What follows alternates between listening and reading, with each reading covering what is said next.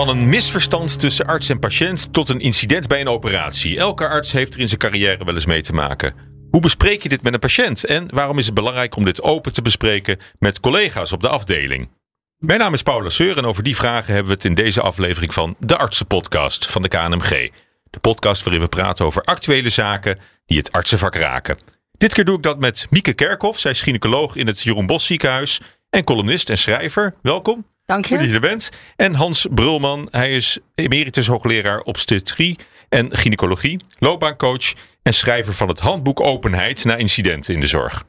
Welkom Hans, Eh, goed dat je er bent. Dankjewel. Eh, ja, we hebben het vandaag over hoe je als arts het gesprek aangaat met de patiënt nadat er iets is misgegaan. Nou, om te beginnen ben ik benieuwd naar jullie eigen ervaringen. Allebei gynaecoloog ook. eh, is dat helemaal toevallig of is dat nou net een vakgebied waar je hier snel mee te maken zult krijgen? Eh, ik geloof dat de gynaecologie van loskunde en dan het bijzonder de verloskunde wel een stevige rol heeft in klachten en ook tuchtzaken. Ehm, dus ik denk dat het wel iets met ons vak te maken zou kunnen hebben. Maar dat wij allebei gynaecoloog zijn, dat beschouw ik toch als toeval. Ja, dat denk ik ook. Ja, ik heb wel gehoord dat eh, de meeste eh, tuchtklachten die zijn eigenlijk voor psychiaters. Mhm.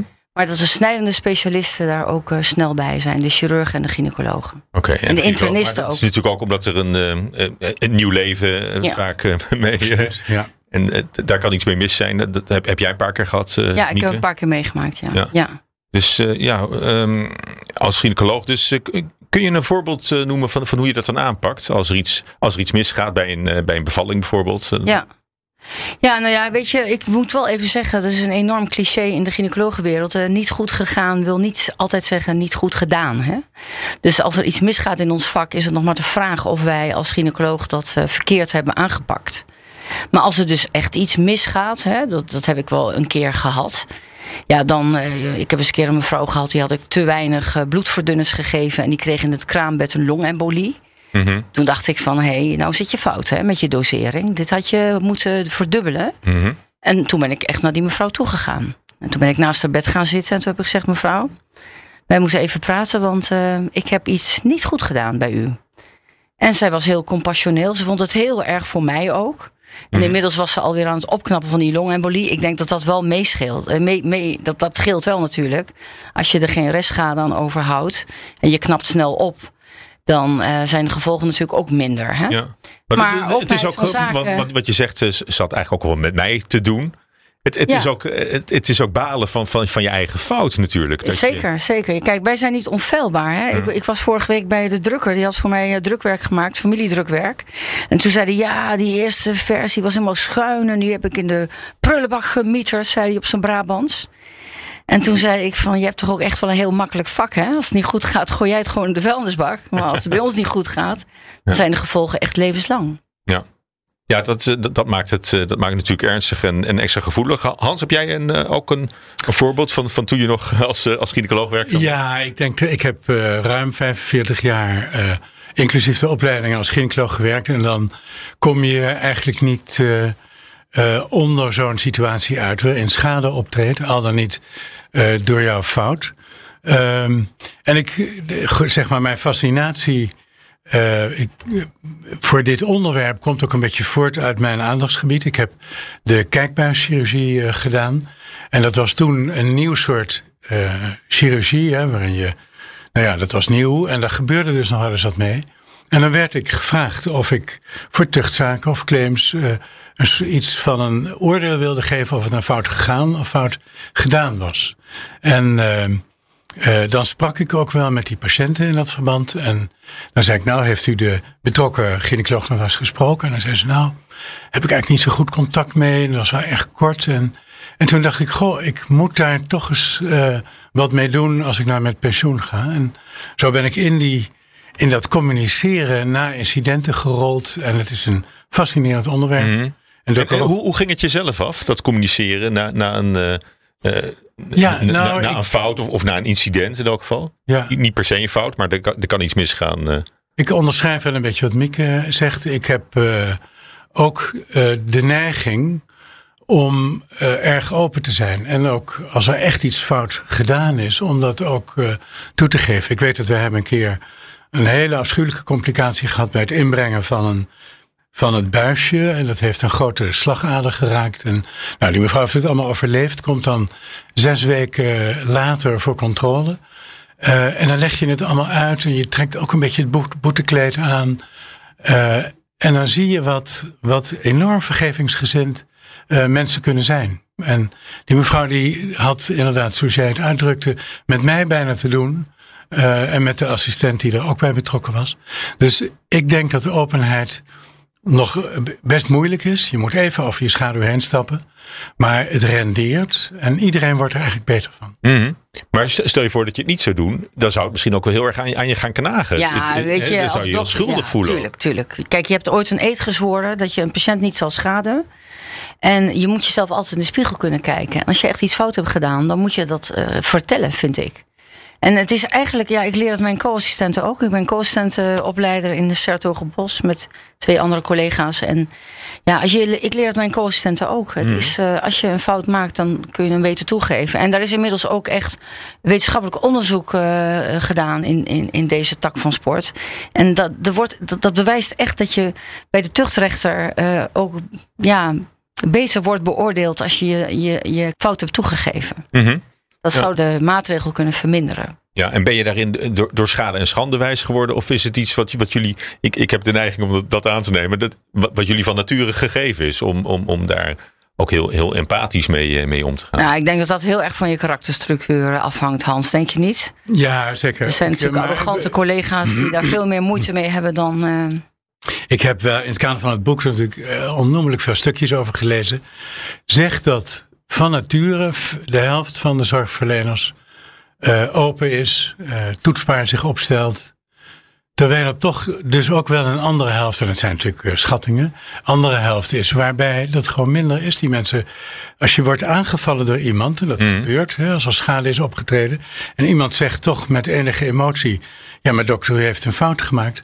Dan is het, dan vereist het echt professionaliteit en distantie om dan niet in de verdediging te schieten en dan te gaan roepen van ja, maar het is niet zo en ik heb het toch goed gedaan en ik doe ook altijd mijn best. Dus je, je moet, sommige mensen hebben een steuntje in de rug nodig, een beetje oefening.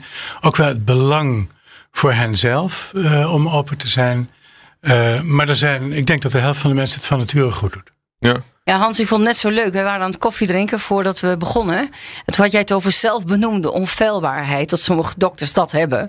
Dat vond ik echt een prachtige formulering voor bepaalde collega's die, uh, die nou, daar ja. wat moeite mee ja, maar ik denk in de, in, misschien wel in de, in de chirurgie of, of in, de, in de wat technische, wat moeilijkere uh, vakken.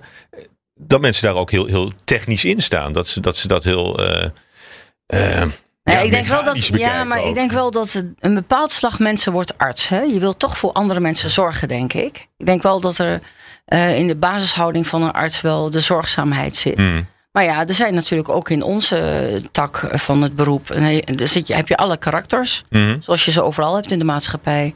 En er zitten ook zeker narcisten bij, denk ik, die het liever niet toegeven. Ja, ja. dat heb je ja, nou. Maar, ja, ik weet niet of het nou helemaal. Het is wel zo natuurlijk dat de chirurg is het archetype van de, de, de dokter die een spierwit door het ziekenhuis loopt en gezaghebbend. Uh, en je hebt natuurlijk ook wat zachtere specialismen.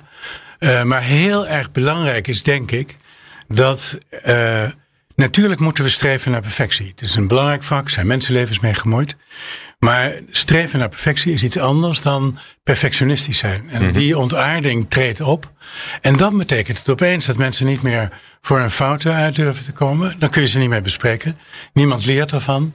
Uh, en dat is dus geen goede situatie. En die cultuur zou je, als je dat, en dat is toch ook wel ingewikkeld, in ziekenhuizen of op afdelingen of in teams ziet, zou je willen dat je dat zou kunnen bestrijden. Ja. Ja, maar- en ook wel de bewustwording, dat, eh, dat moet je de jonge dokters al leren, dat, eh, dat wij ook feilbaar zijn. Hè? De dokter is niet onfeilbaar. Ja. En dat is nu, misschien nu een open deur, maar dat is een ontzettend belangrijke constatering. Mhm. Ja, maar goed, maar, maar perfectie, zeg je terecht, Hans, is, is, eh, is eigenlijk eh, niet, niet dat, dat, dat is utopisch ook, hè, om, om in alles eh, perfect te, te, kunnen zijn. Want je hebt ook gewoon met, met mensen van vlees en bloed te, te maken. Zeker, het is, niet, eh, het is Ja. geen automobiel die je, Nee. die je in elkaar sleutelt. Dus, dus er zal in heel veel gevallen altijd wel, zal, zal het resultaat niet 100% zijn. Nee, maar waar, waar ligt nou de grens dat je het eigenlijk hebt over een incident waar, waarop je eh, zou terug moeten komen met, met de patiënt? Nou, dat is een interessante vraag, eh, Paul. ik ben blij dat u deze vraag stelt. nee, want wij hebben nu bij ons in de vakgroep de discussie... Hè, dat als, je dus iets, eh, als er iets ernstigs is gebeurd op de werkvloer... bijvoorbeeld een vrouw bevalt en heeft 3,5 liter bloedverlies... en de toevoerende bloedvaten naar de baarmoeder moeten dichtgemaakt worden... door een interventieradioloog... Hè, dan is er in feite niks, niks fout gegaan in medisch opzicht. Alleen, ja, er is een hele ernstige gebeurtenis opgetreden. En wij hebben dus tegenwoordig ook de zogenaamde OEG-bespreking. Dat is de ongewenst ernstige gebeurtenis. Waarbij wij dus eh, door een commissie van het ziekenhuis aan de tand worden gevoeld over het verloop van zo'n klacht. Mhm. Dus dat zijn wij nu, dat, dat, dat proberen we allemaal zo, zo goed mogelijk te doen om de kwaliteit steeds te verbeteren. Mhm. En dat, dat is waar we continu eigenlijk mee bezig zijn. En zo hebben we bijvoorbeeld ook op de operatiekamer, voor we gaan opereren, doen we eerst een, een time-out. Dat hebben we echt ge- gejat uit de luchtvaart.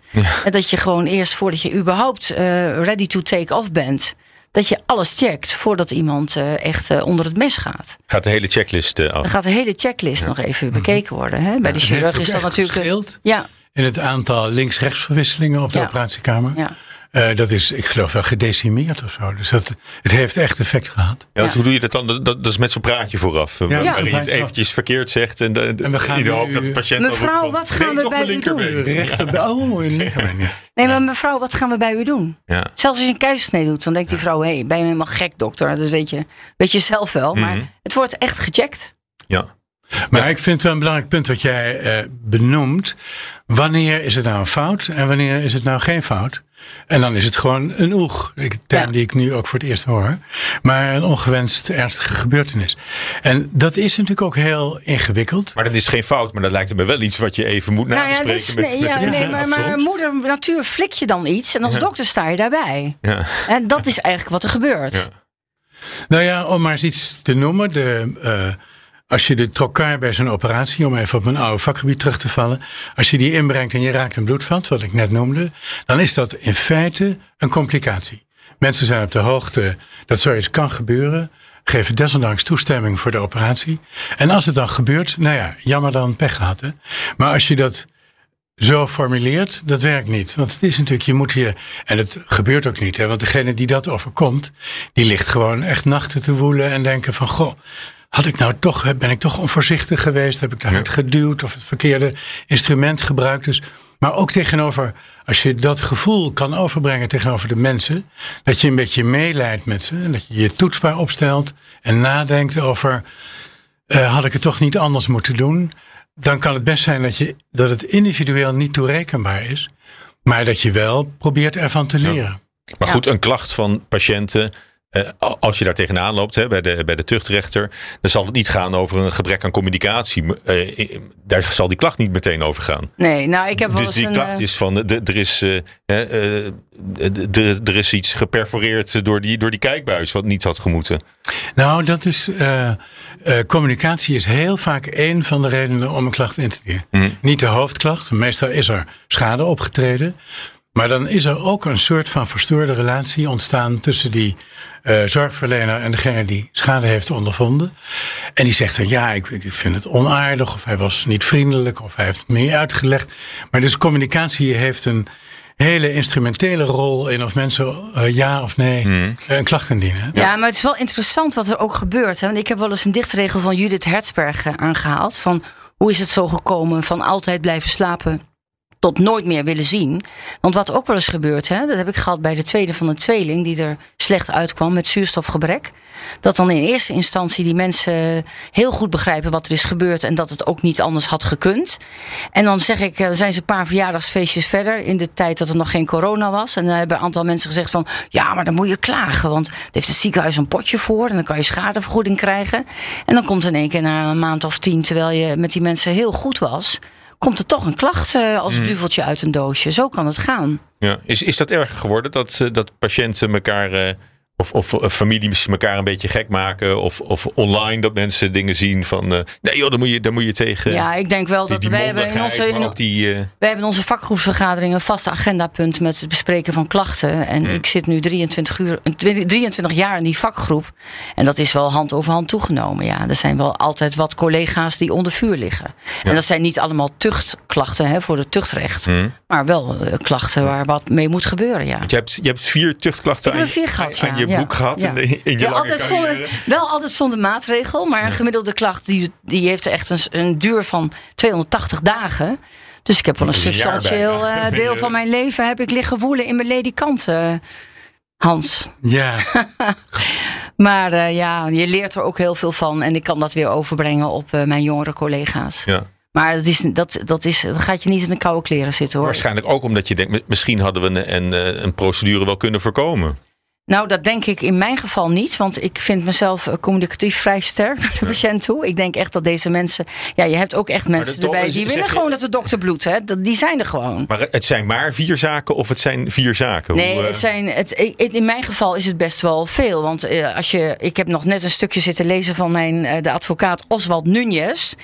Die eh, zelf het boek Tot Persistit heeft geschreven als vlogger. Die heeft eh, als blogger. Die heeft een boek geschreven over de tuchtzaken en wat we daarvan kunnen leren. Die heeft heel veel artsen bijgestaan.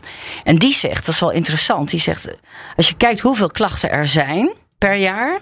En je deelt dat door eh 375.000 big geregistreerden. die allemaal miljoenen medische handelingen doen.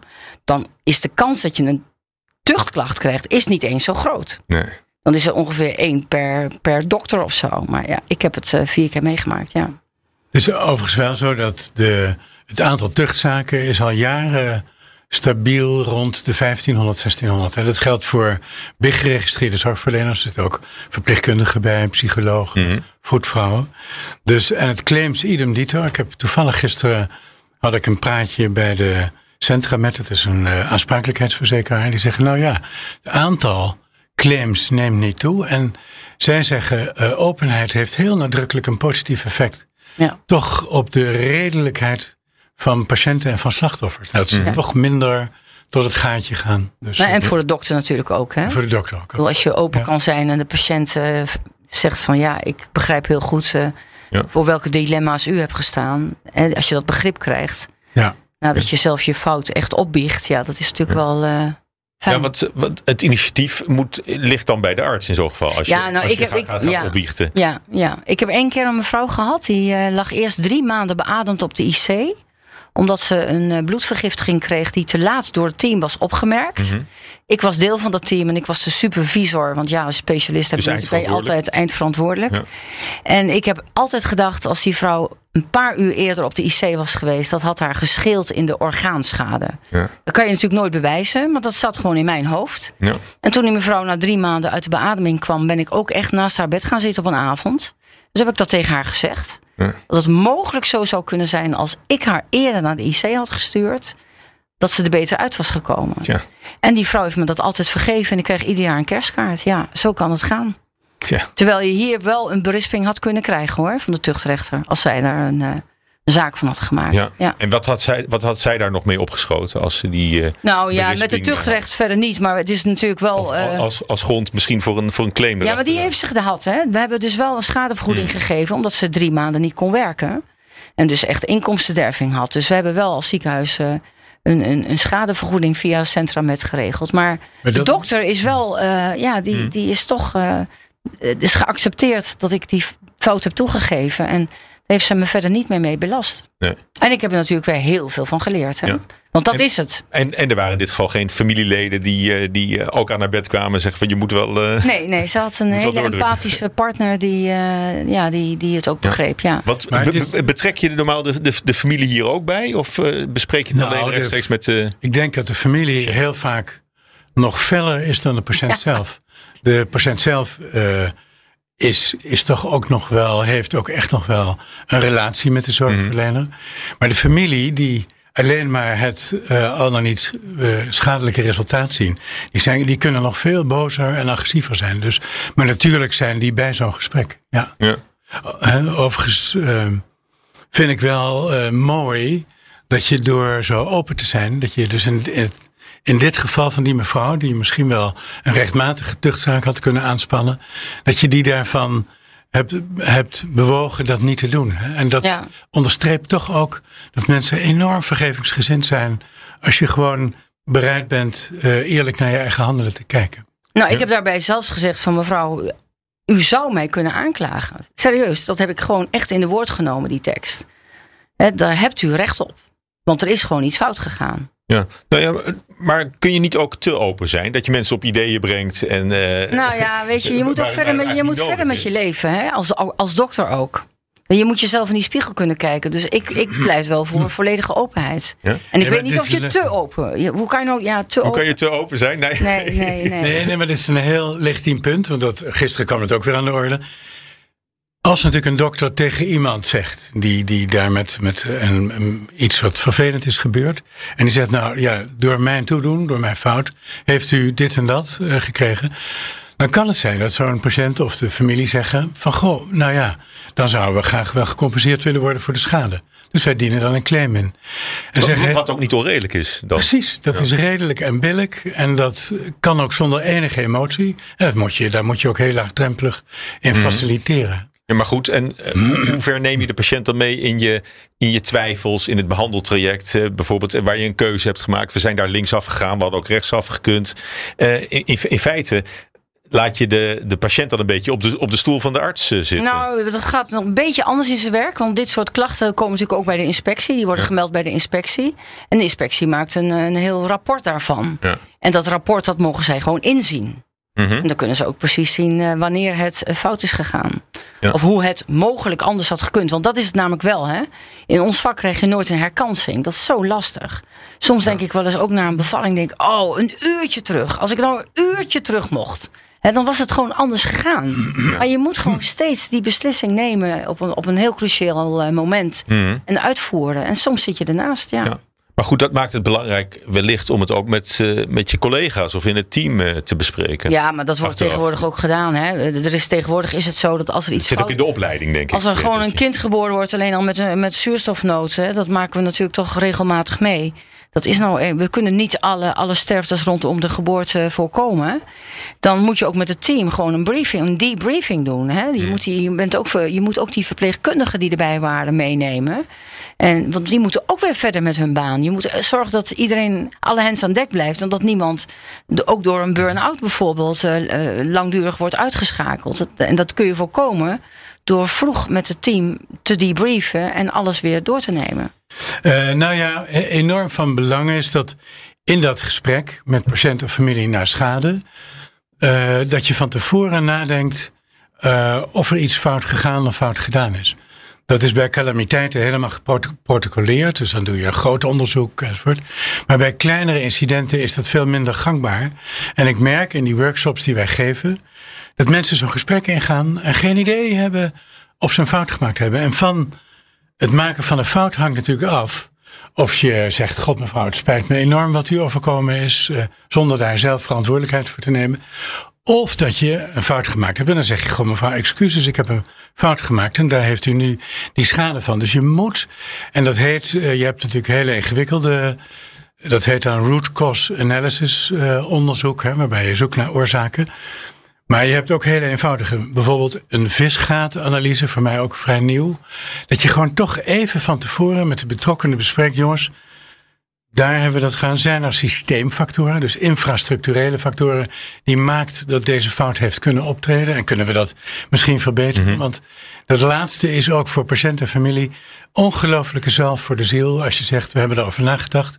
En voortaan stoppen we die twee verschillende ampullen niet meer hetzelfde doosje. Ja, dat, dat dat is voor u als patiënt te laat, maar Ja, we maar hebben er wel van geleerd. En we u trekken onze lessen uit, deze, Precies. uit dit hele nare incident. Want dat, Maar dat vind ik ook wel heel sportief van patiënten. Dat ze dat ook heel vaak zeggen. Van ik hoop dat een ander hier iets aan heeft. Ja, ja, precies. Als Absoluut. jij gewoon echt letterlijk zegt van dit en dat heb ik van uw casus geleerd. Mhm. En dat gaan we in de toekomst toepassen.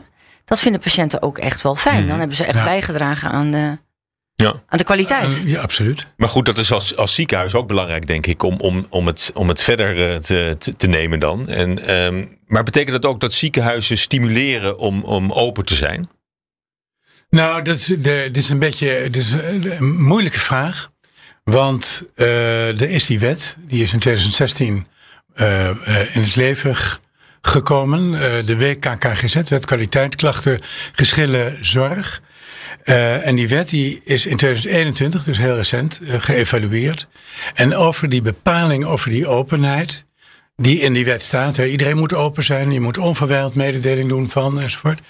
Daar zegt uh, Zon of althans de, degene die dat geschreven hebben, die zeggen: die bepaling geniet brede steun, maar de uitvoering of de implementatie schiet soms tekort. Nou, dat is een beetje een eufemisme, denk ik. Dus uh, dat betekent dat er ergens, en dat noemen ze de disclosure gap. En dus uh, disclosure is het Engelse woord voor openheid. Mm. En ja, iedereen zegt van het is een goed idee. Koepelorganisaties zijn het ermee eens. Er is wetgeving, een gedragscode. En desondanks gebeurt het dus toch nog maar in de helft van de gevallen. Ja. Ook al is het wettelijk uh, geregeld. Ja. ja. maar het is moeilijk om dat natuurlijk op naleving toe te zien. Maar goed, uh, jouw vraag. Uh, zijn uh, ziekenhuizen voldoende bezig met openheid? En ik denk dat nu na die evaluatie van die wet daar wel een nieuwe impuls voor mm. komt. Dat je toch moet zeggen, we gaan onze zorgverleners ervan doordringen hoe belangrijk het is om open te mhm. zijn. Niet alleen voor de patiënt, maar ook voor henzelf, ook voor de patiënt veilig. Ja. En wat vinden uh, de beroepsaansprakelijkheidsverzekeraars uh, daar dan van? Eh, is, is dat nou een, uh, is dat een grote boeman die, uh, die, die zegt van, nou, als, als ze er zelf niet over beginnen, hou het dan maar liever onder de pet? Nou, ik heb wel gemerkt, in, ik heb wel gemerkt in mijn carrière dat het niet altijd op prijs gesteld werd als je zo open was en je fout toegaf. Want dan zou je ook meteen aansprakelijkheid aantonen. Ja. En dan heeft het ziekenhuis een beetje een ander belang dan het individu wat zich nog in de spiegel wil mm. blijven kijken gedurende het verdere verloop van de carrière. Hè? Nee, maar ik kan me bijvoorbeeld voorstellen dat het, dat het publiek hè, op die verjaardagsfeestjes, dat er mensen zijn, eh, als je, als je minder goed uit het ziekenhuis komt dan dat je erin ging, dat ze zeggen van nou, uh, maar ze zullen het nooit toegeven, want uh, dat vindt de verzekeraar niet, uh, niet goed. Ja, het is heel grappig. dat is een vooroordeel, denk ik, maar misschien zit er nou, een, het is, het is, een spoor van, van waarheid in. Het is zeker zo dat, dat men dat opwerpt als, als uh, als argument om niet open te zijn. Maar verzekeraars zelf, zoals die van gisteren, die zeggen: wij zijn enorm van openheid. En die gedragscode openheid, de GOMA, die is onder andere geschreven door aansprakelijkheidsverzekeraars. En uit Amerikaans onderzoek blijkt ook wel, als je open bent, heb je minder klachten, kortere doorlooptijd, lagere vergoedingen. Ondanks het feit dat sommige mensen op het idee gebracht worden om, om wel een claim in te dienen. Dus, dus over het geheel gezien ja. heeft ook de uh, aansprakelijkheidsverzekeraar er meer aan als er zoveel mogelijk openheid wordt, uh, wordt betracht. Ja. En wat, heb je, wat zijn er nog meer voor weerstanden die je tegenkomt tegen, tegen openheid? Ja, ik, uh, ik denk dat als je het in één koepelbegrip zou moeten vangen, is het angst. Mensen zijn bang voor de boosheid van patiënt die dus heel emotioneel ze beschuldigt. Ze zijn bang voor reputatieverlies. In het bijzonder van hun directe collega's, die ze vaker tegenkomen dan hun eigen gezinsleden, bij wijze van spreken. Maar ook bang voor tuchtzaken en claims. Het laatste is dus naar mijn oordeel een irrationele angst. Want de hmm. bedoeling van die open communicatie is dat je probeert te deescaleren. En dat je juist voorkomt dat mensen de onderste steen boven willen. Ja, dat geldt dan voor die laatste angst. Maar die andere angsten, zijn, zijn, niet, dat zijn niet helemaal ongereden angsten natuurlijk. Nou, ik wil één ding aanvullen op wat Hans zegt. Kijk, wat, wat we ook met openheid doen, is bij operaties informed consent geven. Dus van tevoren open kaart spelen over welke operatie we doen door wie ze geopereerd wordt, dat er een artsassistent in de opleiding bij is en uh, wat de complicaties kunnen zijn bij zo'n ingreep. En je merkt dat als je dat bij sommige mensen dus heel open brengt, en je gaat praten over die hele kleine kans op complicaties en wat dan die complicaties zijn, dat de patiënten ook bang worden. Dat vind ik een beetje een nadeel van die openheid. Dat je niet aan iedereen even goed kan uitleggen wat de consequentie is van een eventuele complicatie. En dat je dus patiënten van tevoren al bang maakt. Dat is ook een nadeel van die openheid van ons. Ja. Terwijl je rol misschien ook wel zou moeten zijn, juist uh, geruststelling en angst wegnemen. Ja, en zeggen nou mevrouw, uw baarmoeder kan scheuren als, we, als u gaat bevallen na een keizersnee. maar die kans is echt heel klein, maar hij is er wel. Ja, dan zijn er echt mensen die zeggen van ja, dan wil ik gewoon weer een keizersnee. En dan denk ik van, hè verdorie, dat komt zo weinig voor. Doe het nou gewoon even op de normale manier. Scheelt je een operatie. Deze, deze plastische manier van, ja, van, dat is praten, dat, dat draagt ook bij aan de openheid natuurlijk. Ja, Maar het is wel jammer dat je niet altijd precies met die disclosure het goed aan een patiënt die leek is of minder kan nuanceren. Dat je je boodschap niet goed kan brengen. Ja. Maar nog, als ik nog één aanvulling mag geven, we zijn bijna door de tijd heen, denk ik. Ja. Maar dat die, uh, je, je wil, uh, dus die openheid is, is uh, enorm belangrijk. Dat je directe collega's, dat die je niet laten vallen als je in de penarie zit. Ja. En dat heeft dus toch te maken weer met die cultuur, waarin uh, een leidinggevende van, van doorslaggevend belang is dat als er iets fout gaat, dat hij niet zegt wie heeft er een fout gemaakt. Nee, wat is er fout gegaan? Vergevingsgezind, begripvol. Want dan, dat is voor de patiëntveiligheid en voor de kwaliteit van zorg gewoon het beste. Ja, en ik vind dus, hè, ik heb vier zaken meegemaakt, vier tuchtzaken. Gelukkig altijd zonder maatregel. Maar ik zeg wel tegen iedereen hè, die hier naar luistert. Um, je moet toch proberen om het te zien als een gratis advies. Dat kan heel moeilijk zijn. Laat, maar laat het niet te persoonlijk binnenkomen. En leer gewoon van, van, ja, van die waarschuwing. En die waarschuwing is alleen maar een waarschuwing. Hè? Een heffend vingertje van hé hey, dokter, je zat even mis, maar kijk nou uit de volgende keer. In plaats van dat je meteen burn-out raakt en uh, helemaal ongelukkig wordt en, en, en depressief. Dat, dat, dat moet niet het effect zijn van, van, van een klacht. Ja. Probeer ervan te leren. Is heel moeilijk, maar ik ben nu een eminence grise en het is me toch gelukt. Het lijkt me een hele nuttige en uh, bruikbare tip. Uh, straks praat ik uh, verder met jullie, Mieke Kerkhoff en Hans Brulman. Eerst gaan we naar tuchtrechter Peter Lemaire. Dag Peter. Dag, goedemiddag Paul. Welke zaak heb je dit keer voor ons uitgezocht? Ik heb een zaak tegen een cardioloog. Die, ehm, ehm, het gaat om een patiënt die met pijn op de borst in het ziekenhuis kwam.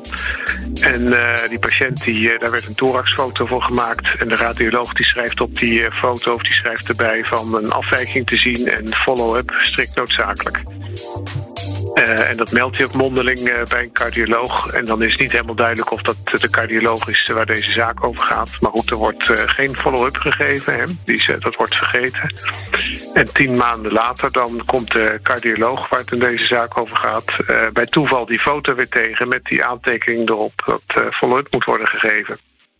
En dan ziet die cardioloog dat het uh, fout is gegaan, dat die uh, foto ten onrechte is blijven liggen. En dan, nou, wat doet hij dan? Dan belt hij die patiënt op en die zegt, ehm, nou, hij vertelt niet, joh, het is fout gegaan, we hadden dat tien maanden geleden al moeten doen. Maar hij zegt, kom langs voor een controlefoto van, van de thorax. Uh, en in het dossier dan uh, maakt hij alsnog een aantekening van die oude thoraxfoto, die dus uh, vergeten was. En dan zegt hij bij ehm, de oude datum van tien maanden terug. En dan lijkt het alsof dat toen genoteerd is. Um, en verder noteert hij dan de, um, de nieuwe thoraxfoto tien maanden later. En zet hij bij dat dat een controle was. Nou, dan is het uh, foute boel. Hè, want dan op die uh, controlefoto is dan een uh, carcinoom te zien in de, in de long. En een eh, radioloog die maakt dan ook nog een MRI van de hersenen. En dan uh, zien ze ook nog eens een keer uitzaaiing in de hersenen. Maar wat dan ook gebeurt, dan komt er aan het licht dat er tien maanden geleden een uh, fout is gemaakt.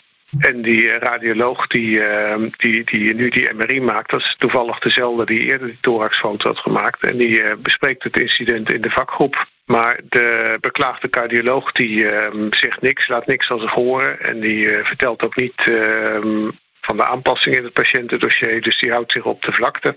En dat is natuurlijk een, eh, een ernstige zaak. Hè. Het uh, kwam natuurlijk toch aan het licht en het ziekenhuis is uh, onderzoek gaan doen. En dan is het natuurlijk uh, ja, toch pijnlijk dat die cardioloog niet zelf naar voren is gekomen. Ja, dat is dus een zaak voor de inspectie geworden. Dat is een zaak voor de inspectie geworden, dat klopt. Die was klaagster in dit geheel. En ehm, ja, dan, dan komt die zaak aan het rollen. Ja, en hoe loopt het af? Uh, het loopt af met een, uh, een berisping. Uh, en dan overweegt het tuchtcollege erbij ja, de consequenties voor deze cardioloog die waren groot. Hij heeft ook zijn, eh, zijn baan verloren vanwege dit incident. En moeite om weer een vaste aanstelling daarna ergens te krijgen. Maar ja, de, het belangrijkste feit was toch al dat hij heeft geprobeerd om zijn eigen betrokkenheid bij het incident buiten beeld te laten. En dat nou ja, is dus ernstig vormgewezen, baan kwijt en een, en een berisping. Ja. Dus eigenlijk het omgekeerde van, van open zijn is, is juist zaken proberen te, te verdoezelen. ook door, in het, door, in het, dossier te rommelen. Dat klopt, hè? dus dat is echt hoe het, uh, hoe het niet moet. Uh, dus uh, ja, daar, daar zit een goed voorbeeld van. Dankjewel uh, Peter. We gaan het hier uh, verder bespreken. Dat was tuchtrechter Peter Lemaire. Dankjewel. En ik praat verder met uh, Mieke Kerkhoff, gynaecoloog in het Jeroen Bos ziekenhuis, columnist en schrijver. En Hans Brulman, hij is emeritus hoogleraar obstetrie en gynaecologie, loopbaancoach en schrijver van het handboek Openheid na incidenten in de zorg. En laten we het daar nou net over hebben vandaag. Openheid over incidenten. jullie luisterden mee naar Peter Lemaire en, en de zaak. ik zag je ook aantekeningen maken. Wat heb je opgeschreven Hans? Nou ja, dit is natuurlijk een levensles het achteraf uh, corrigeren van, uh, dus in feite geschiedvervalsing plegen in het medisch dossier, daar uh, heeft niemand enig begrip voor. Het is overigens een uiting van gebrek aan openheid. inderdaad, als dat de patiënt ter kennis komt, dan is ieder vertrouwen weg en die zal de onderste steen boven willen hebben. Dus dan zie je dat het ook de escalatie juist bevordert om niet open te zijn. Dus nee, het is, een, het, het is niet wellicht vanuit de spur of the moment is dat ingegeven dat die man dat zo gedaan heeft of vrouw. Mhm. Maar het is, niet, uh, het is niet verstandig. Ja, maar bijna, bijna alle klachten werden hierin uh, gegrond uh, ja. verklaard. En bijna volledig. En, en, en dan volgt er een, een berisping. Eigenlijk komt hij daar dan nog redelijk goed mee weg. Lijkt misschien. mij wel, lijkt mij wel, ja. ja. Want ik vind het ook wel ernstig dat dit zo uh, gedaan is. Het is wel zo dat je dus hier ook weer in ziet hè, hoe belangrijk het is om die verslaglegging in het medisch dossier goed te doen. Hè? Mhm. Dat moet je echt meteen heel goed opschrijven. En uh, die Oswald Nunez, mijn, uh, die advocaat waar we het net over hadden, hè, die, die dus uh, heel veel dokters heeft bijgestaan, die zegt wel eens bij de tuchtrechter van ja, het medisch dossier zijn geen notulen. Er worden vaak hele hoge eisen gesteld aan de dossiervoering. Maar ik leer dus ook mijn co-assistenten, jongens, wie schrijft, die blijft. Probeer zo goed mogelijk alles op te schrijven. Maar ja, je mag natuurlijk niet aan, aan vervalsing doen. Ik heb ook wel eens een verhaal gehoord over een, een, een, een herschreven OK-verslag. waarbij ze uiteindelijk aan het papier konden zien. Het was nog een normaal uh, papieren status van vroeger.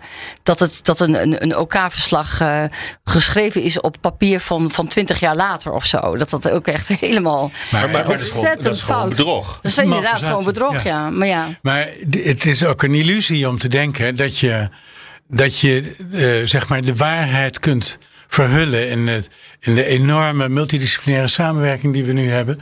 Mark Twain zei al, als je de waarheid spreekt hoef je nooit meer iets te onthouden. Nee. Maar als je de waarheid niet spreekt moet je voortdurend onthouden wie welk verhaal je verteld hebt. Gewoon heel ingewikkeld en contraproductief ook. Ja. Dus wat hadden jullie dit? Jullie hadden dit anders aangepakt, maar uh, uh, wat, wat, wat leren we hier vooral uit? Nou, dat, je, dat eerlijkheid het langste duurt. Ja. En dat wie schrijft, die blijft. Je moet gewoon goede notities maken op het moment dat het zich aandient. En niet in retrospectie. En je moet gewoon eerlijk zijn. Ja, en, dat, en dit is niet het soort aantekeningen dat, dat de klacht rechtvaardigt van uh, we zijn alleen nog maar administratief bezig als arts. Terwijl we eigenlijk nou, ik zal zorg, je wel zeggen, zorgtaken hebben. De, de, de, de omvangrijke bosse tuchtzaak die er geweest is, met, uh, met, hè, waarbij dus tien dokters zijn aangeklaagd een paar jaar geleden. Daar heeft de tuchtrechter gezegd dat we ieder uur bij iedereen die in partu is, die aan het bevallen is, het CTG moeten beschrijven. Die eis, daar kunnen wij niet aan voldoen. Want als je 3000 bevallingen hebt per jaar en iedereen zo tien uur aan het ontsluiten zijn, dan moet je 30.000 notities in dossiers maken. Dat, dat gaat te ver. Dat kan een tuchtrechter niet van ons vragen. Maar je moet wel in je dossier laten zien dat je voortdurend met die patiënt bezig bent. Dat je alert bent op alles. Dat kun je bewijzen door het goed op te schrijven. Ja. Maar goed, je wil ook niet uit angst dat, dat je maar je straatje hebt schoongeveegd. Ook alles, uh, alles registreren per se, denk ik. Nee, dus je. Uh ik denk dat het uh, natuurlijk du moment dat er schade optreedt, dan moet je wel even een iets hogere versnelling wat betreft je administratie. Want dan zul je het goed moeten opschrijven.